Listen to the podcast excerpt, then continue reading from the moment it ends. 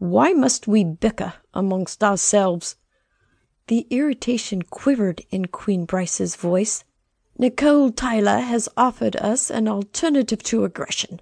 I am shocked and ashamed that the elves our people hold in the highest esteem refuse to listen to a passive solution." Her floor length gown's golden shimmer matched that of her shoulder length hair. The long white stone table where the council of no less than two dozen members sat was surrounded by a tall green trellis open to the blue sky above them. Pink flowering vines draped across the opening provided just enough shade to keep the warmth of the sun away from the large gazebo nestled at the base of the Queen's royal gardens.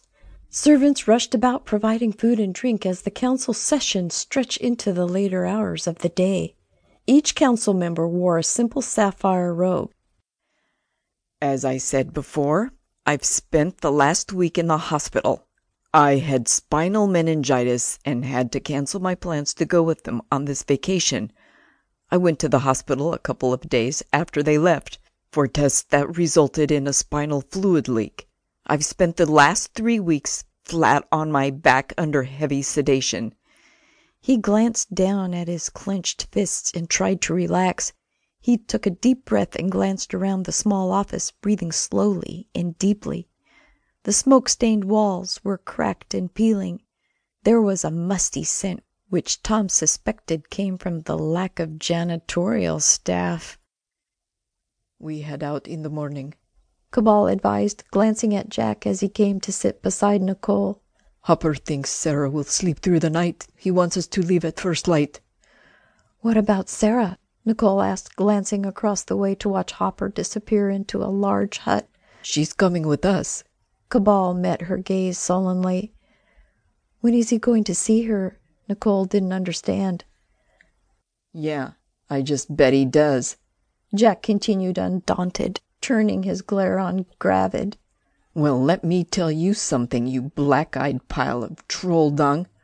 I'd do it again if it meant saving Sarah from your noose of justice. Cabal's just one of the many pawns I've used in my life, and he won't be the last. What are you saying? Cabal stared at him. I don't care if you told them your little secret. The blackmail worked long enough to get us out of the castle and allowed us to enjoy a bit of freedom. Jack searched for some way to continue his bluff. Cabal growled, "Jack!" Jack couldn't help the smile that forced its way across his face. "So they know about that night with the donkey.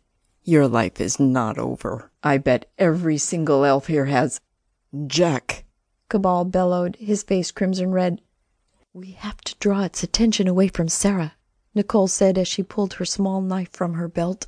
Before Jack could react, Nicole drew the blade across her left forearm, drawing blood. The wraith spun to face her immediately, attracted to the scent of her blood. "Just as I thought," Nicole smiled. "It's hunting all of us. It's more focused on Sarah because her scent was strong due to her injury." The wraith lunged past Cabal toward Nicole, who spun and dashed into the main room behind them. Cabal pulled Sarah into his arms as a pulsating glow came from behind her. Sarah turned to watch as a deep purple light sprang from Puissant. It hovered over him for a moment, then slammed into her, throwing her across the floor.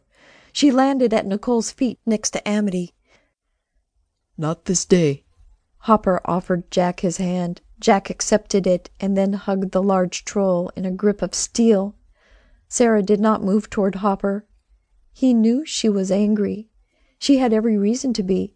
He turned toward her and said, "I can't explain my motives in a way that would make you understand."